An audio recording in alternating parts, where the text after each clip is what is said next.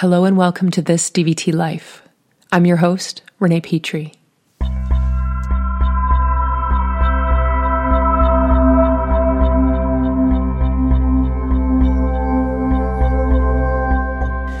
Hey everyone, good to be here. Hope everyone is doing well. Um, I'm just pleased to say that I, I'm hearing stories of people uh, sharing the podcast with uh, their family members and friends. In fact, my wife's cousin is tuning in, so hello to you. Um, it's great to see the community building beyond DVT people. Um, I think there's a lot of people that resonate with the practice that we do as DVTers, um, and I'm glad to have you guys join in on the conversation. Uh, today, I want to share a little bit about um, something I talk a lot about in terms of DVT, which is building a bridge. Uh, it's something I coined a long time ago, which is how the heck are we going to do this play thing that we're doing with each other when, you know, one person is kind of on one side and one's on the other? There's not a lot of room to grow the play together besides just the expectation that someone should be able to do it. Um, play is not a given. It's not an easy thing to do, actually, and we shouldn't expect that people can easily do it. So at times we have to kind of build bridges to make a connection with someone. Um, so I hope you enjoy this story, and although it's a little teachy, I think it'll be really cool nonetheless. How to build a bridge and why we might consider doing it. Subtitle the, A Meditation on the Art of Bridge Building. And no, that's not an oxymoron. I really do think it's an art to build a bridge. It's not just an engineering task, but actually an art. So let me elaborate. To build a bridge, we need supplies, like tools, and materials to build the bridge out of. We need a location. Well, I guess we need at least two locations. So make sure to have at least two locations. I guess there probably could be more, but let's let's stick with two. Let's not get too complicated right off the bat. So, usually, as I've read, there is also something or someone to traverse, cross, like a river or a giant ravine, or the dog's tail if I'm an ant traveling across the kitchen floor with some goodies that the tall lady dropped while cooking. I mean, I could just go around, but that would take a while. So, the options I'm searching. Any materials? Any supplies? Locations? Yes, at least two. Good. Now what? I mean, it seems simpler to put on my jetpack and go around the dog's tail. Which is what I do if I was, in fact, an ant traveling across the kitchen floor with some goodies that the tall lady dropped while cooking. That's what ants do. They don't generally have supplies while collecting goodies. Now, don't underestimate ants. You should see the intricate way they build their homes. In fact, you should see what ants do when there are many of them together. Together, they do amazing things. Together, they would have built a bridge. Turns out bridges are hard to build alone. There was a large rock face in my backyard growing up, and me and my brothers and the neighborhood kids, we loved to climb it and imagine different plays around this rock face. There were also a lot of branches, skinny branches around, and we'd use them to build forts and huts and hiding places for when we played army. Under the rock face was a swamp, one that only got swampy once a year. We begin this story on Swamp Day. It was Swamp Day. The weather, perfect. The rock face, still rocking and facing. Facing the swamp that was. Rubber boots, raincoats, and probably a toque, Canadianese for a winter hat. And those little stretchy gloves on, the Petrie clan headed out for an afternoon of play. Judy looks on from the window, but quickly loses interest. I mean, how many times can her children almost fall into the swamp without her heart leaping out of her throat? Turns out exactly three times. One is my eldest brother, clearly not going to fall into the swamp. Next in line, chronologically as well, is Nathan, strong as an ox, not scrawny like the rest of us. Ox, as he will now be referred to as, traversed the swamp with one leap. I could have sworn his size would have been some kind of natural deterrent, or at least some forces of gravitational pull would have helped my cause. You see, I was next. And a girl. Yes, I know, I still am. But I was next and definitely the underdog. No way was I making it across the swamp. There was no way. Enter the thoughts of those who are listening to the surrounding botanical species around the rock face. Yes, the skinny branches. Re enter little me's thoughts. The skinny branches. I grab a couple and lay them out and begin to walk. Slowly. Ever so slowly. Now, perhaps the swamp was extra swampy that year, or perhaps I was extra big at that point. But regardless of anything else one could come up with, regardless of any kind of forces that helped my brothers, now laughing, across the swamp, little Renee began to sink. Feet on the skinny branches, rubber boots trying to grip, sinking I went. Jump! Who said that? It wasn't me. It wasn't my brothers. I didn't even think of that. I just stayed glued to those skinny branches and slowly, ever so slowly, sank. Enter Judy. As I watched from the window, my brothers continued to face the rock and swamp it out. I noticed their collection of skinny branches included things like logs, trees, planks, and now smiles as they waved to me. Brothers. Oh, brothers. If only I knew that logs, trees, and planks were especially helpful in swamp crossings. If only we worked together. Well, we might not be official siblings at that point, given the stereotypical mold, but at least I would have been a, one less swampy rubber boot on a Saturday afternoon memory holder. So I could have been smarter. I could have made sure to study engineering, or I could have been taking swamp samples to find the exact level in which a skinny branch bridge would be successful in swamp scaling. I had the supplies, I had the locations and materials too. But I lacked something. I had everything, everything but another perspective. I had many vantage points. I had a history to lean on. I clearly had skill. You'll understand why when you hear about next year's swamping. But I didn't have my brother's perspectives. Two perspectives on the swamp that I did not possess. They had current, up to date information of the conditions of the swamp. They both were holding skinny branches in their hands as they stood waiting for me to cross, both realizing that last night's rain helped to waterlog the branches, information you only gather after holding a branch for a while, not merely picking one up with a little stretchy glove on and placing it quickly on the top layer of the swamp.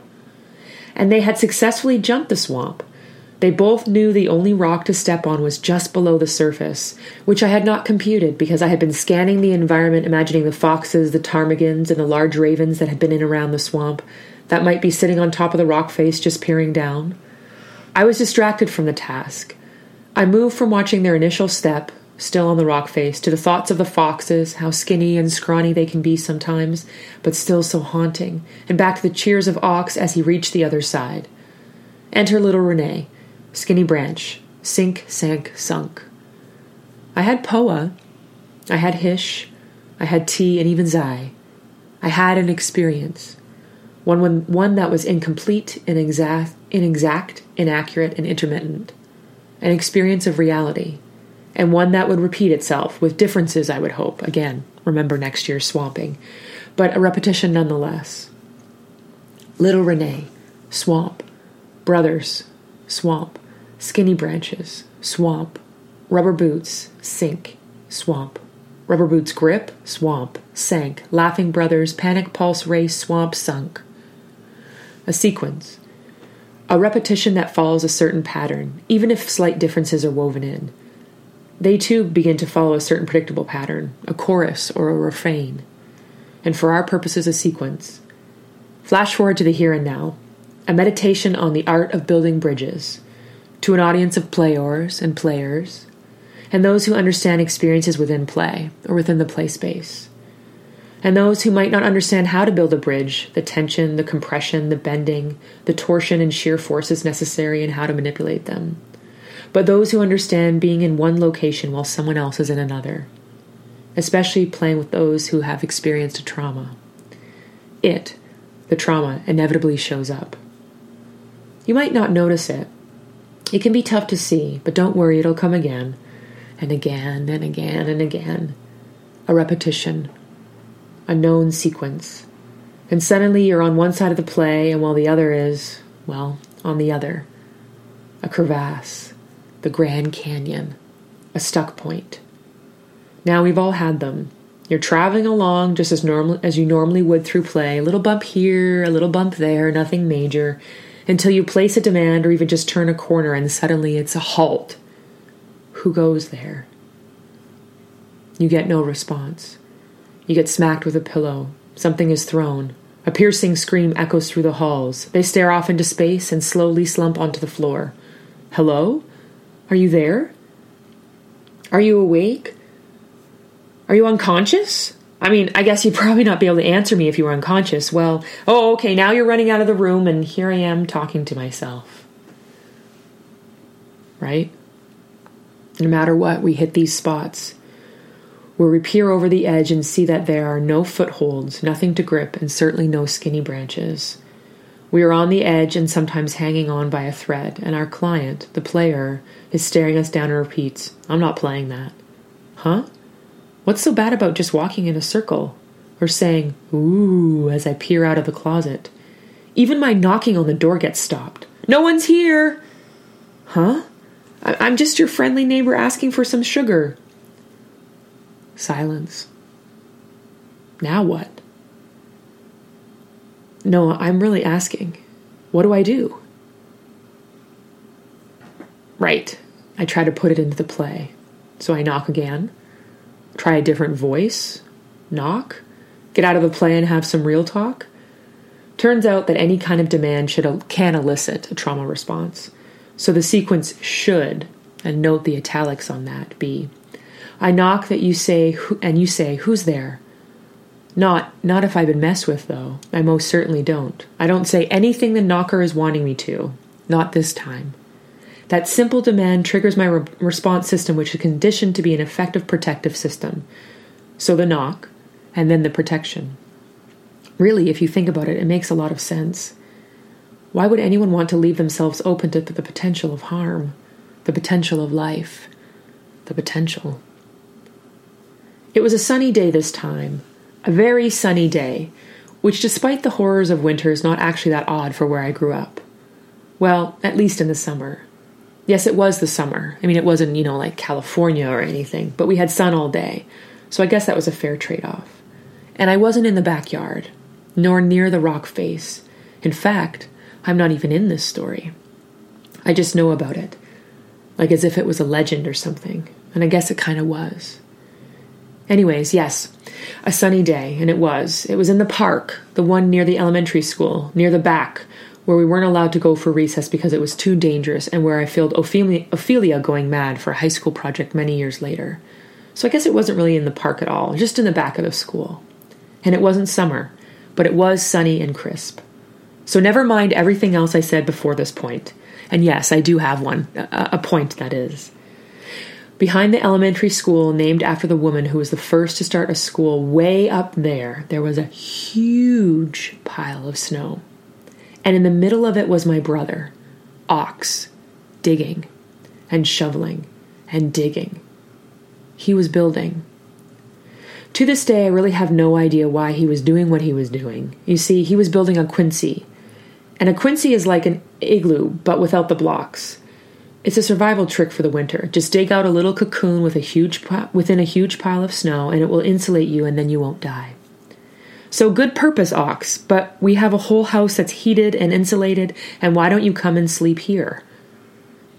You see, he was going to sleep in it. The Quinzhee. All night. And did I mention that the winter could be so cold, like minus 45 Celsius, which is something like minus 49 Fahrenheit or something crazy like that? Just imagine the coldest day you've ever experienced and multiply that by five, then add a hundred, and then imagine sleeping in a huge pile of snow. There lay Ox, warm as could be. And when asked for the bajillionth time, by me, of course, he replied, Because he could. He did it because it was possible to do so, because Ox, plus the experience of that very current situation, equals potential a snow bridge of sorts. Between Ox and his current circumstances, Ox and the snow created, although Ox did most of the work, a cocoon to help him with his, in that moment, chosen task of survival. The snow had one thing in mind, if it had a mind, that is, but it was a pile. That's what its offer was. And it worked and shaped with Ox to create something new a quinzhee. Okay, yes, I know what you're going to say. Snow's not animated, it doesn't respond. And to all of you, I say go and try and make a Quinzhee without working with the snow and then get back to me. Snow doesn't do what you want it to what you want it to do necessarily, and it will let you know if you make a wrong move. Avalanche. So now this is where I give the pop quiz of who's been listening or who's been sleeping and dozing from the nice lunch you just had. Heck, I'd be doing the same. These DVT presenters can be so verbose. But what I've been hinting at at this bridge building thing has to do with DVT is the play. And I th- and how we should try to understand the player's responses to the play. So think of the Picasso an image or stance within the play that holds two op- opposing sides to it. For example, playing the mum role in a scene and using a baby voice, saying I love you but with a growly, clearly angry voice. A Picasso is such a great tool for building a bridge, and that I imagine you can't even build one without it. Well, at least the principles of it. So let's break it down. You knock on the door. There's no response. You knock again. Again, nothing. So you try something else. What else? Um, you knock in a scarier way. Remember, you're trying to desensitize the player to their past, which for most traumatized individuals includes fear. So they respond, probably by putting an end to your offer, rejecting it. I don't want to play that. Stop! Smack! And our first response is to drop our offer. Eh, that's wrong. You're on a location, and so are they. So grab some skinny branches or at least something more effective and try to reach them. Repeat the sequence. Allow for more room for their responses to come sooner. Slow down your knocking. Slow down your scariness. Retreat. Linger. Meander. Delay. Do all of this and more, but do not, absolutely do not let go of your offer completely. If you do, then you're not building a bridge. You're changing your location for the next Grand Canyon to appear. Example You knock, they respond by saying stop. To linger is to repeat the knock, but while you're saying, What? Stop knocking? To hold the position, but allow their response to absorb into your offer. Then they say, Yes, stop knocking. You say, Oh, I'm knocking while you're still knocking. And then you pretend, remember it's play, guys, come on, that you're not aware of your own knocking, as if your hand is an entity all on its own and it will never stop knocking. You desperately need their help to continue the threat that is your knock. Allow yourself to be affected by their response, and in turn, the sequence is also affected. Don't abandon the shape you're making, but to expand the play and have it be co created, you have to ascribe more qualities within the sequence that includes their response. So you can knock, and they say stop. But if you just stop without including a response to their response in some way, you're not in the conversation. You're not part of the construction. In fact, you're not really in their play.